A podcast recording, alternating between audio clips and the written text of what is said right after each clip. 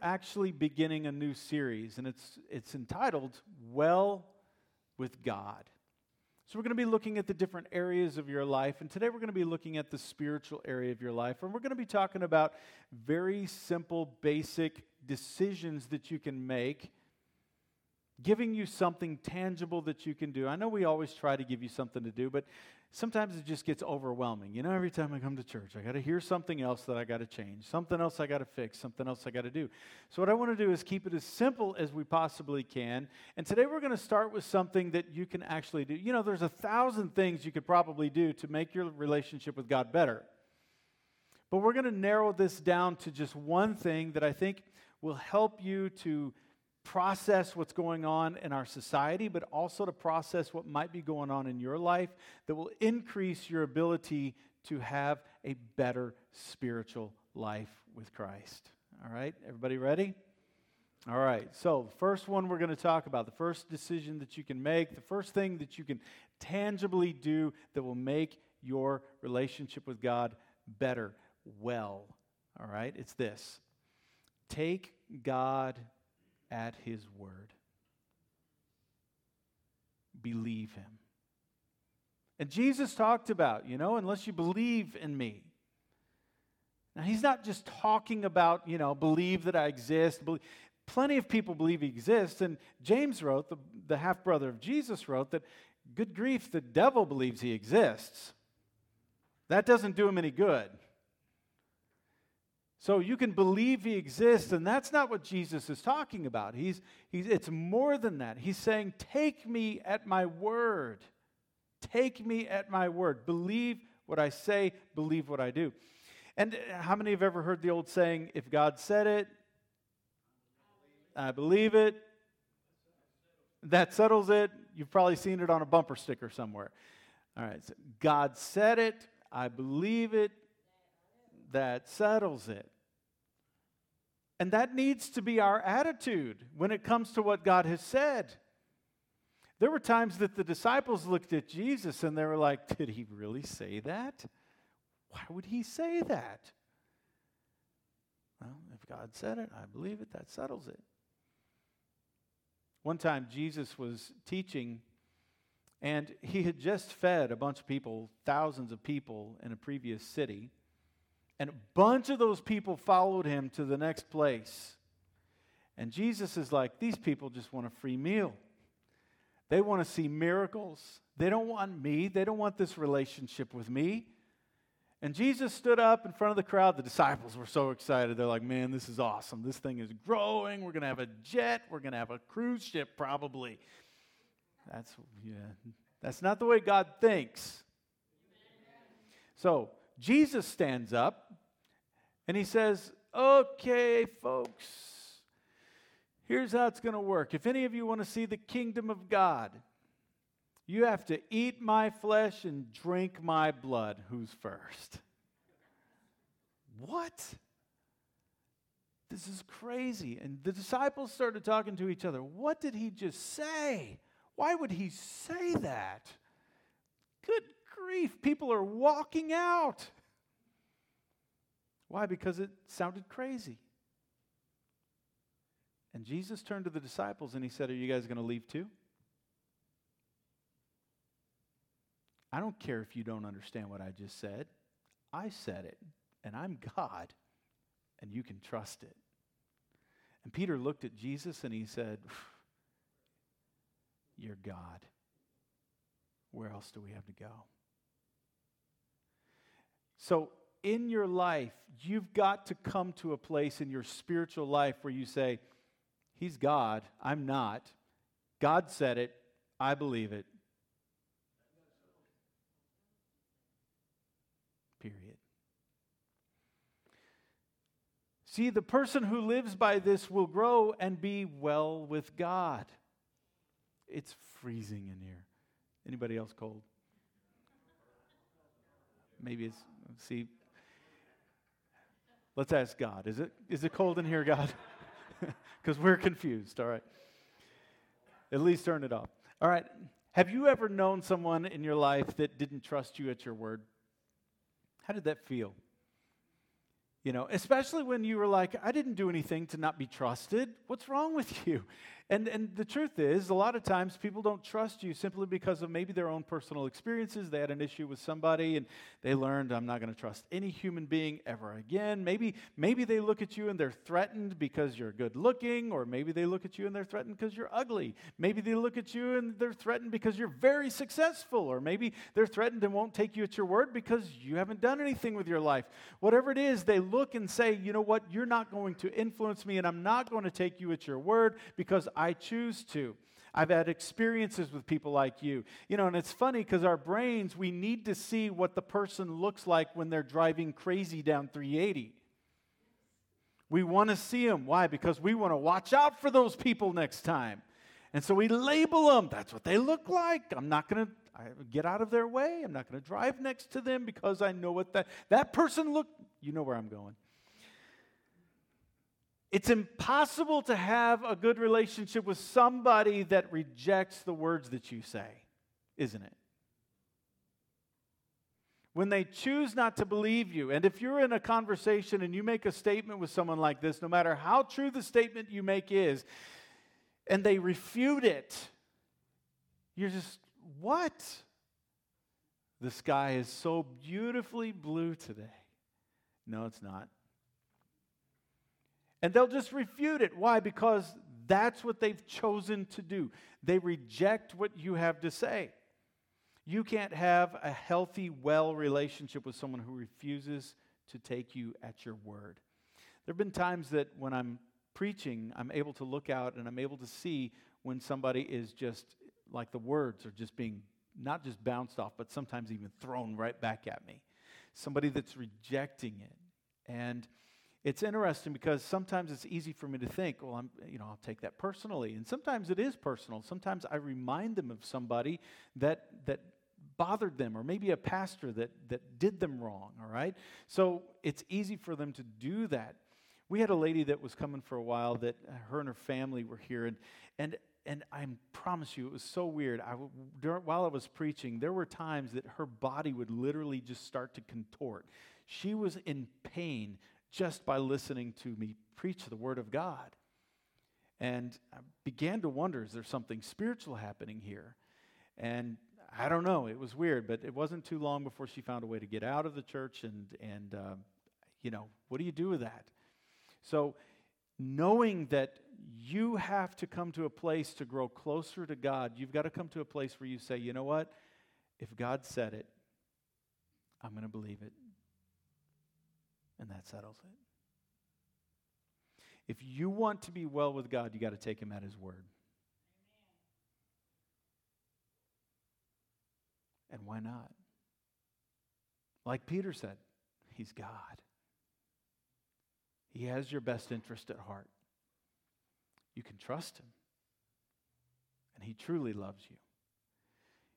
So let me ask you a couple of questions. What has God said that you haven't settled on?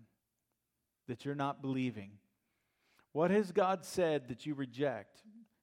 You see, here's the problem when we reject even just a piece of truth when it comes to what God has said.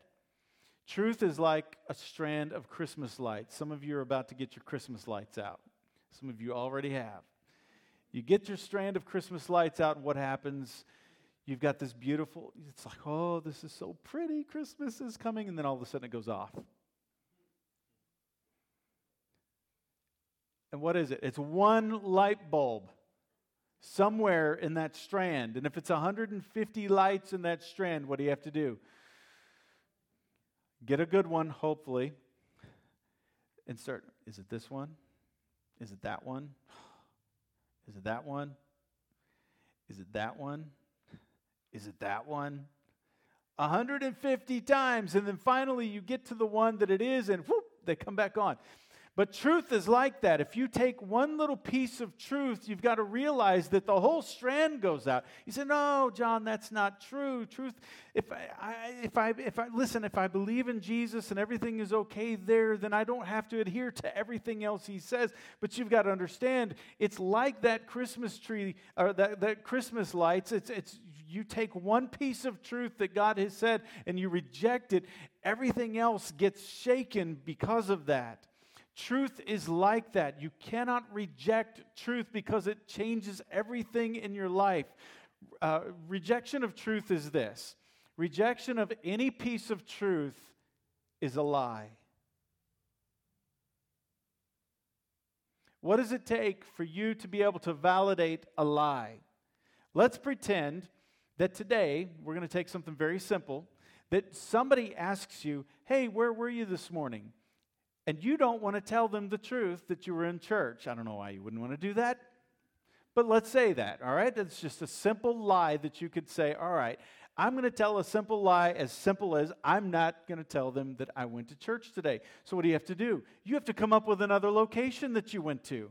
Well, I was at Walmart. Oh, really? Okay. And you start to tell them this lie that you were somewhere else. You have to, in that, begin to tell them what you did at Walmart, why you were there, how much you spent, and when you left, and why you why you why you left. I mean, all of the details that they're going to want to know. How you went to Walmart? I thought you went to church this morning, and you told this lie. And they're going to ask you all these validating questions, and they're going to say, "Okay."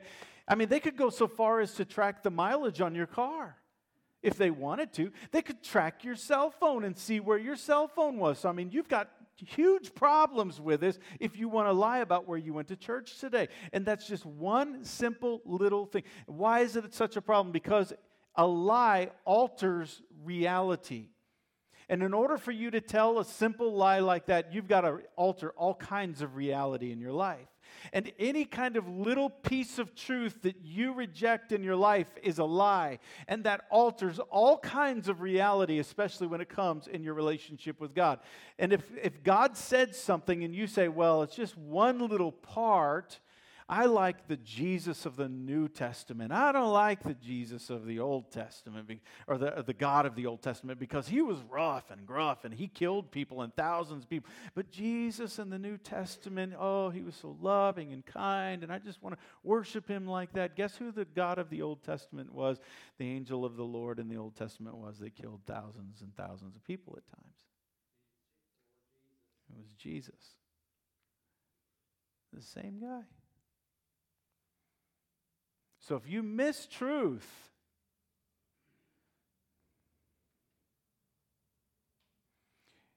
accepting him at his word means you become sane and whole, and things will make sense in understanding who Jesus in the Old Testament was compared to the Jesus we've come to know in the New Testament.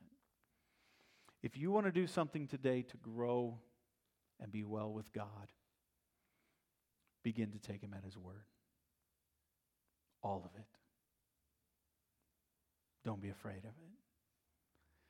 The great thing is that God has communicated clearly what truth is and what he likes and what he doesn't like.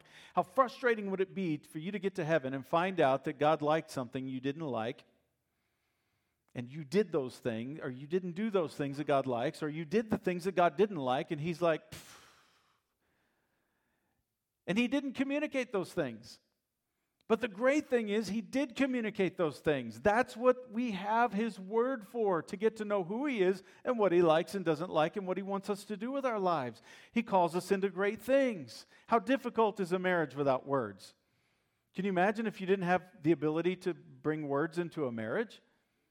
You just walk in, you're like,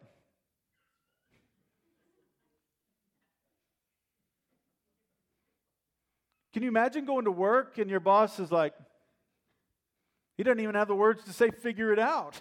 He's just like,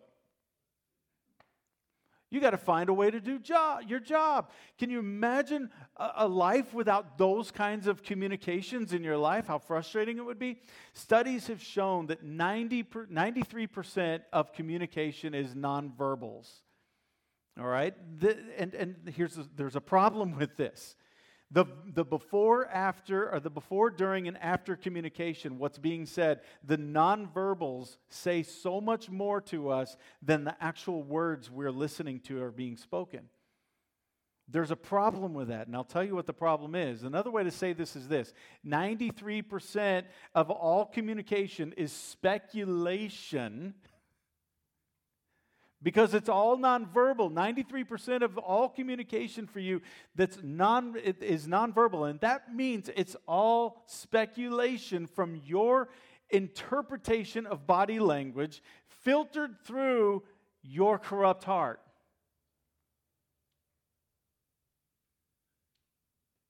So everything you're listening to, 93% of your interpretation comes from what you see as your and why is that a problem?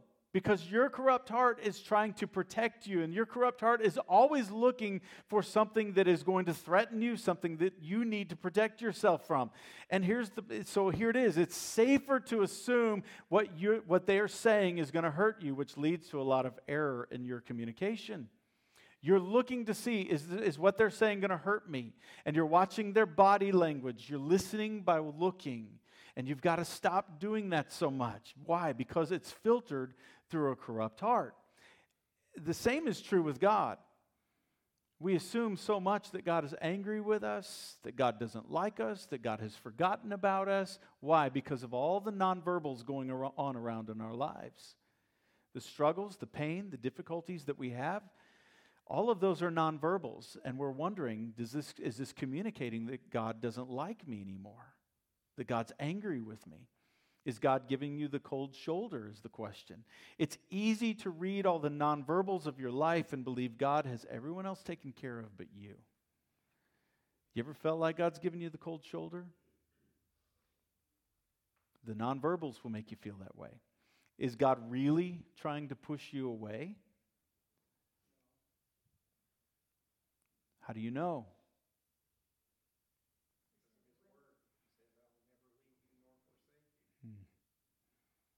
Do you believe that? Is God really just excited to throw us into hell? Sometimes it feels that way, doesn't it? How do you know He's not? Because of His Word. Has God forgotten about you? Feel like it sometimes? Yeah. How do you know he hasn't?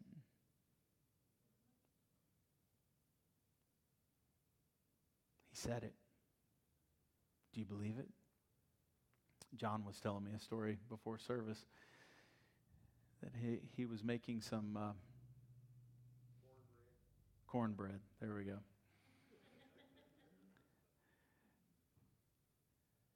Brought it out of the oven. He told Linda, his wife, hey, don't touch those. It's 350 degrees. How? She didn't take him at his word.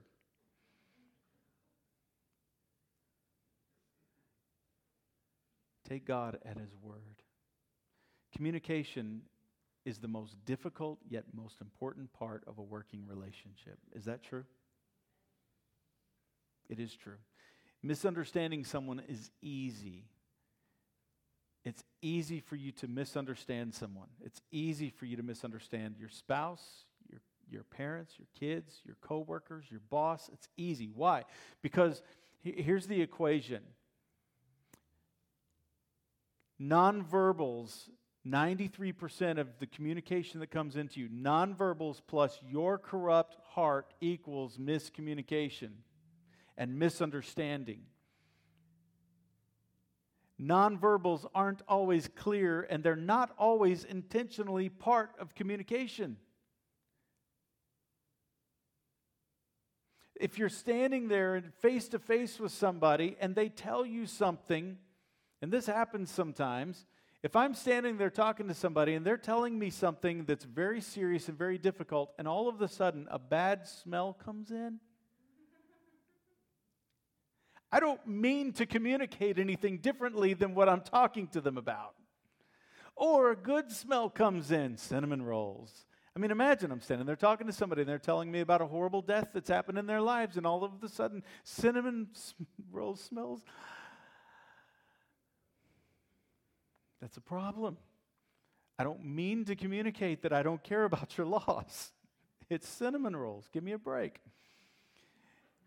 You see, nonverbals aren't always true, you've got to hear the words too. God knows that it's imperative that He communicates clearly to us about what He likes and what He doesn't like because your life is counting on it. Your eternal life is counting on it. And what we need to know about His plan is so important because your life on earth counts on that. So when it comes to you and God, be careful. Don't take every situation that he's using or th- that's being that's coming at you as nonverbal communication from God. If a glass falls out of the cabinet in the kitchen and falls to the floor and crashes everywhere. So many people go, "Oh, that's God communicating with me." I don't know if it is or not. Could be, might not be. You forget your keys, where your keys are. You go looking for them for 15 minutes. Is that God communicating with you? I don't know. It could be, it might not be. If, if you find $20 laying on the ground, oh, that's God's favor. I don't know. It could be, it might not be. Your favor, someone else's lack of favor, their loss. They lost it. They're over there going, oh, I lost my 20 bucks. God must hate me. I don't know. Could be, might not be. No, he doesn't hate. Uh, you know, you, you pull in the parking lot and there's the front parking space open. Oh, that's God's favor. I don't know, but the guy, the other guy had to park in the back. That's a loss of favor. I mean, come on. We're looking for all these nonverbal communications to try to help us to make our decisions in life.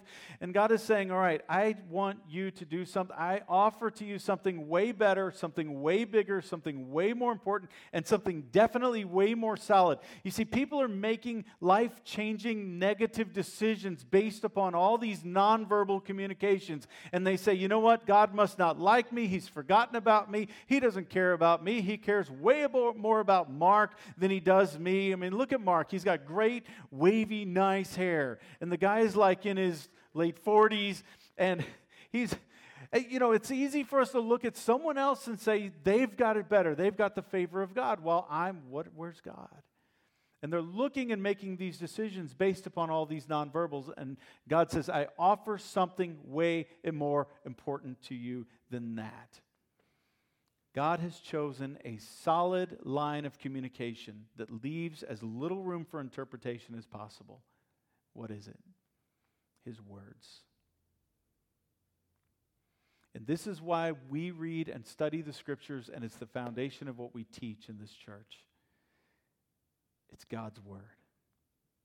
And if you begin to take him at his word and you begin to believe him and what he said, your life will be better. And your spiritual life will be way more healthier. You know, since God created man, it's recorded that he spoke personally to like 25 people, audibly spoke to like 25 people in the last 6,000 years. Now, that obviously doesn't include the people Jesus himself talked to when he was on earth, or it doesn't include the situation where God spoke to Jesus um, while he was being baptized and he said, This is my son and who I'm well pleased. It doesn't include also the moment that Paul was knocked off his donkey and God said something to Paul. Doesn't include those moments he spoke directly to Paul and Paul heard, or no, Paul heard the actual words. The other guys heard the mumbling. Doesn't include those times, but like 25 times in the last 6,000 years that God spoke to people individually like that. And don't you know what he said was powerful? Look at all that he's accomplished in the last 6,000 years with just 25 times speaking to people. Think about it from this perspective.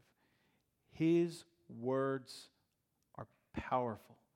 And He gave them to you to read, to listen to, and to ad- adhere to, and say, you know what? That matters. God uses words for clarity. When He gave us the Ten Commandments, He was clear, He was concise. He brought clarity to us of what's good and pleasing and, and a good life to live together. He said stuff like this very clear don't have any other gods before me, don't murder, don't steal. How clear is that? Don't do that. And there were two of these commandments that God taught us with his, you know, in understanding this, that the Ten Commandments are God teaching us what he likes and what he doesn't like so that we can accommodate for that relationship. And, and he gave us a couple of these with stronger and longer explanations for us to just be able to see. And he wrote these actually on the two tablets that he gave to Moses with his own hand. And he said this You shall not make for yourself an image in the form of anything in heaven or above, or on earth beneath, or in the waters below.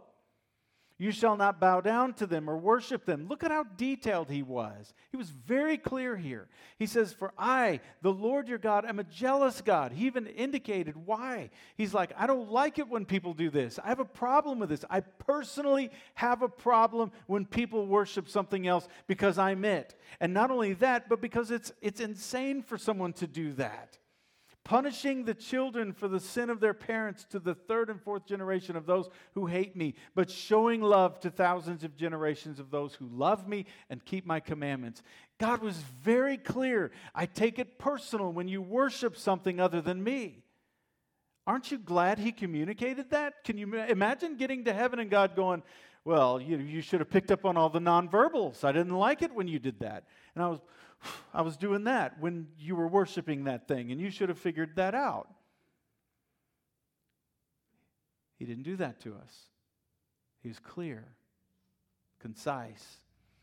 Other one he spent more time clarifying. Remember the Sabbath day by keeping it holy. Six days you shall labor and do all your work, but the seventh day is a Sabbath to the Lord your God. On it you shall not do any work Neither you, nor your son or daughter, nor your male or female servant, nor your animals, nor any foreigner li- residing in your towns. For in six days the Lord made the heaven and the earth, the sea, and all that is in them, but he rest, rested on the seventh day. He's like, I did all that in six days, and I rested on the seventh. You can do that too. Therefore, the Lord blessed the Sabbath day and made it holy. God took the time to personally write these things down for us to teach us what he likes and doesn't like. Take him at his word. And when it comes to that, it, when it comes to what God doesn't like, what God wants and what God doesn't want, you can find it clearly given to you if you look for it. And it will change your life. It'll be better you'll see that if you pick up on this nugget of truth that you've been rejecting, that the rest of your life suddenly becomes better. All the lights come on, and it's better. You see, God has clearly communicated who He is, what He likes, and what He does, and you can find it. And He's completely set us free to know that or not. It's up to you if you want to look for it. So there are two mistakes, real quick. I'm going to go through these real quick. Two mistakes that we make when we're reading God's Word, when we're trying to read His Word. Two mistakes. One is when you put a question mark where God put a period. You're responsible to know the things that God put periods on. And when you put a question mark there, you're in trouble. And that's the beauty of God's communication. He's like, This is clearly what I want. This is what I don't want. It's clearly here and you put a question mark there, it's a problem. And right now, our culture is putting question marks where God has put periods. Questions where there are periods is confusing. And guess who the author of confusion is? Is it God? Look what the scripture says God is not the author of confusion, but of peace. And if you're living a confused lifestyle, if there's confusion in your family, if there's confusion in your life, guess where that came from? And if you will begin to adhere to God's word and say, All right, I'm going to take God at his word, what he says is true, and I'm going to do that. If you'll do that, confusion will go away. But our society is so confused right now. Why? Because we're, we've put question marks where there's periods. And it's, it's very confusing, especially for our kids what they let me ask you this. What's the first recorded thing that we have in scripture that satan said? It's a question about what?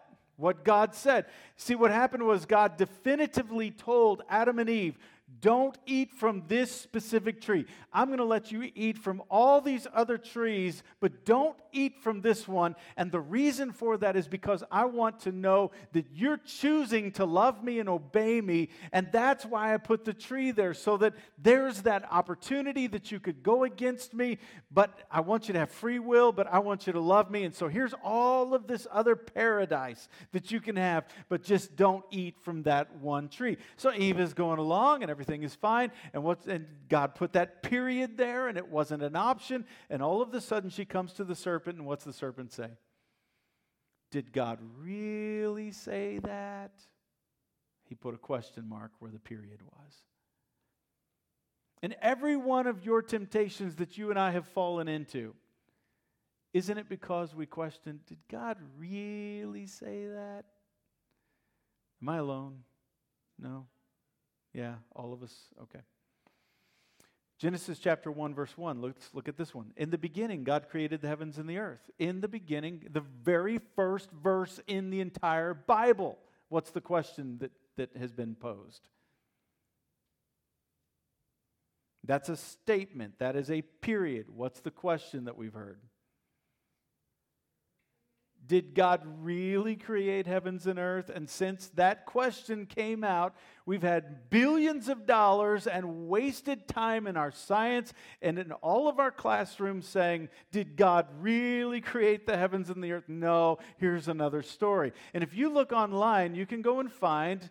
And, and it's crazy because our students show up at church and they hear me talk about creation. They're like, well, the pastor doesn't know what he's talking about. We had monkeys and we had this and that. And it's so frustrating. And, and, but now, what, have, what we found, you can go on YouTube and you can actually listen to the scientists and mathematicians that have actually, it's coming out. They're saying it's absolutely astounding. There is no possible way, mathematically or scientifically, that we could have all of creation without a creator. Go find it, it's there.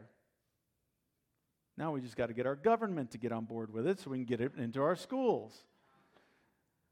One little lie, and look what it became. Did God really say? Did God really do?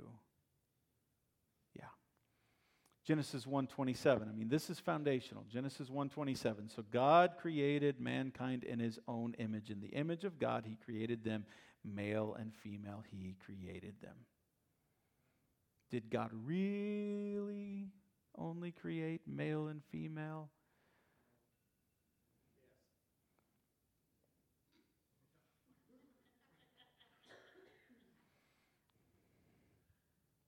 and confusion happens. That's all Satan has to do to get you confused. Put a question mark where there's a period.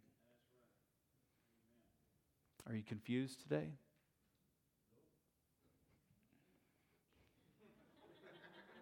Harvey's just ready to go to lunch.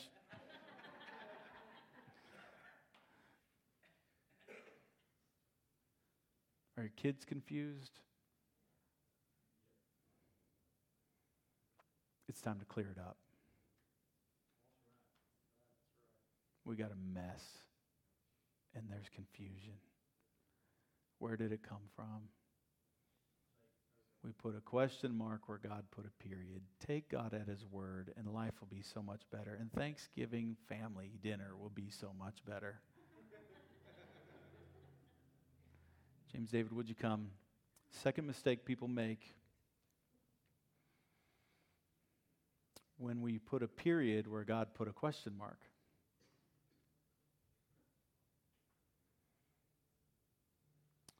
One of the biggest mistakes humans make when we're reading the Bible is putting a period where God put a question mark. When he wasn't clear about something, he was intentionally not clear about it. And what gives right to humans to make something clear that God didn't make clear? It causes confusion. It breaks relationships. I grew up in a church that couldn't wear shorts, couldn't go to the movies, couldn't dance, which that one turned out to my benefit.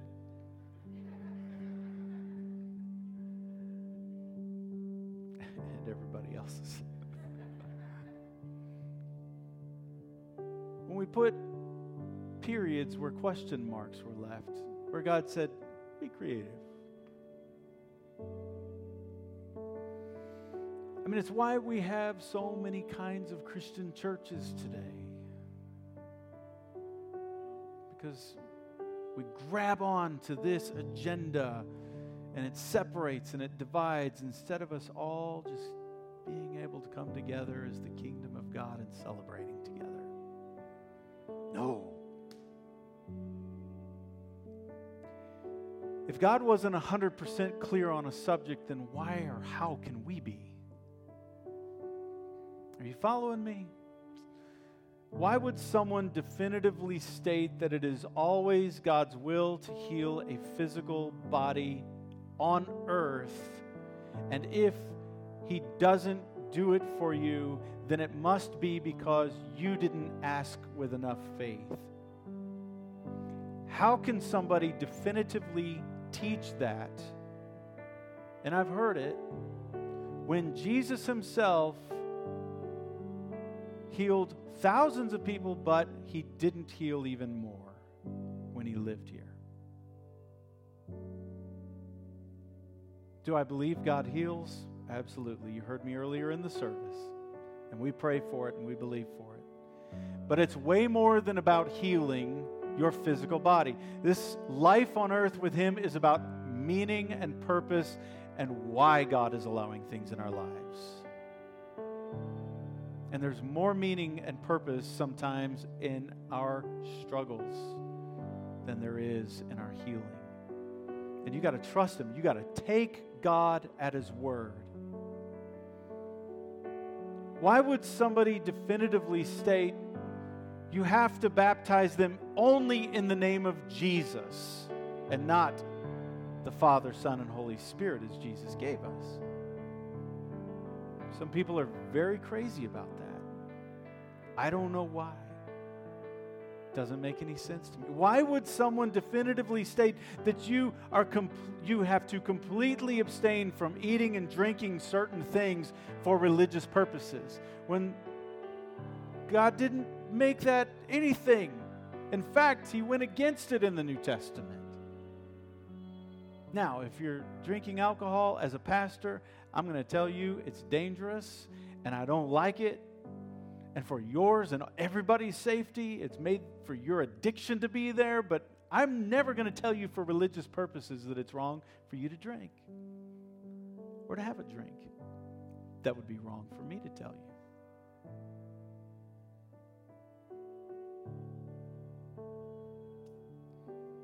Why would someone definitively judge another one because of the way they celebrate Christmas? Did Jesus say, Here's how I want you to celebrate my birthday? Did he? He didn't even tell us when it was. Why would someone take the liberty to tell us or to establish how often, a day, a week, a month, every month, every year, however, however, much we need to take communion? When God didn't even define that himself, he left it as a question mark. Scripture says, for as often as you eat this bread and drink this cup. didn't say for every week when you eat this bread and drink this cup. He didn't give us that. He said, use your imagination. Do it though.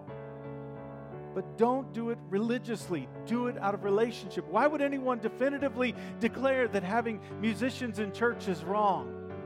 I don't know about you, but I like music. Why would anyone definitively declare that the right way to teach and preach the Bible is word by word, line by line? You guys understand what I'm talking about? you know, there's there's this, and, and I've I've been talking to people along the way that that they'll ask me, so pastor, you're a pastor, so do you teach expositorily or do you teach topically? Expositorily is when you read the Bible line by line and try to stay awake. Can I tell you this word means this? The Greek interpretation of it is this and that. Sometimes I'll do that for purpose. But I've actually had them look at me and just be like, ooh, get away from me. You teach topically sometimes?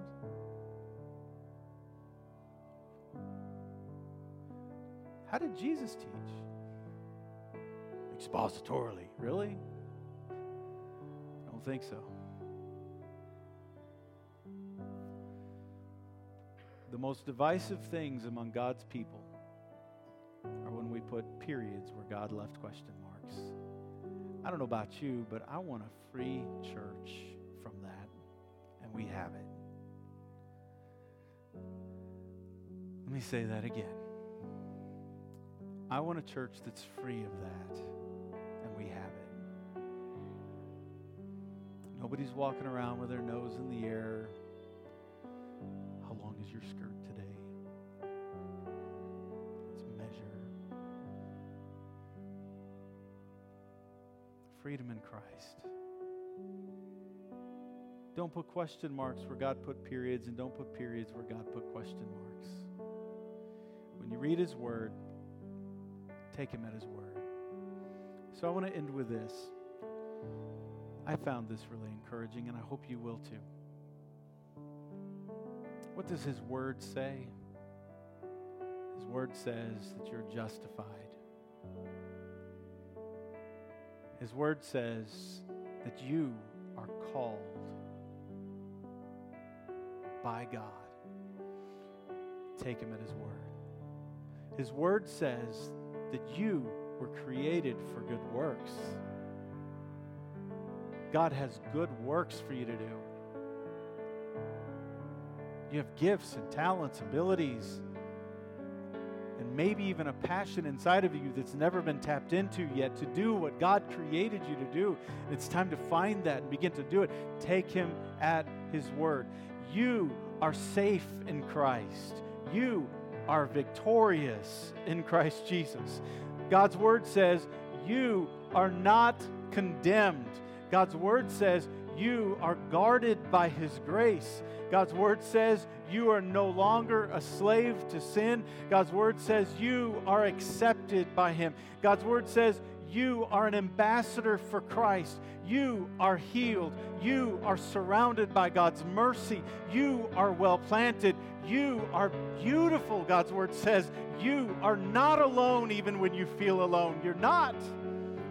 Take him at his word. You are God's tabernacle. You are where God lives. He resides inside of you. You are sufficient. You are enough. You are strong. You are blessed. You are, are special to God. You are alive. You are even joyful inside of you. You are precious to God. You are a citizen of heaven. You are fearfully and wonderfully made. You are hope filled. You are God's.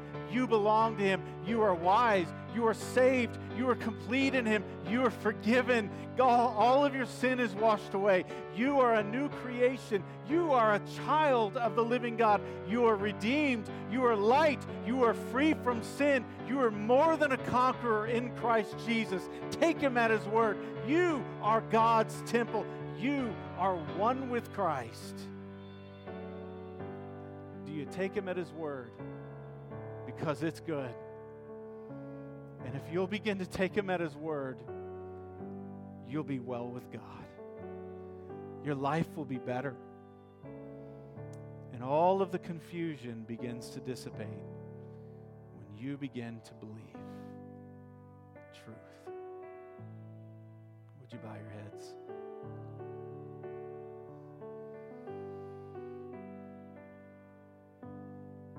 What is it that you're struggling to trust Him with? What is it that you're struggling to believe?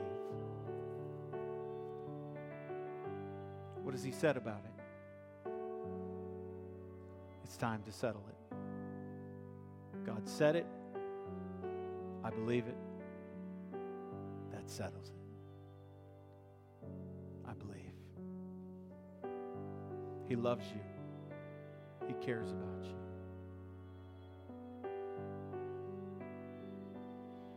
Maybe you're here today and you haven't had a relationship with Him. It's time. Today's the day. Take Him at His word. He loves you, He cares about you, He has purpose for you.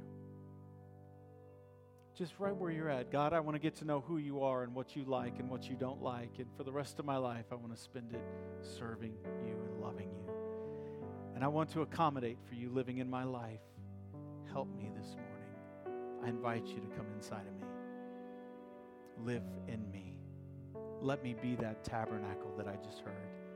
I believe that. I choose to believe that today. I make you my God. Thank you.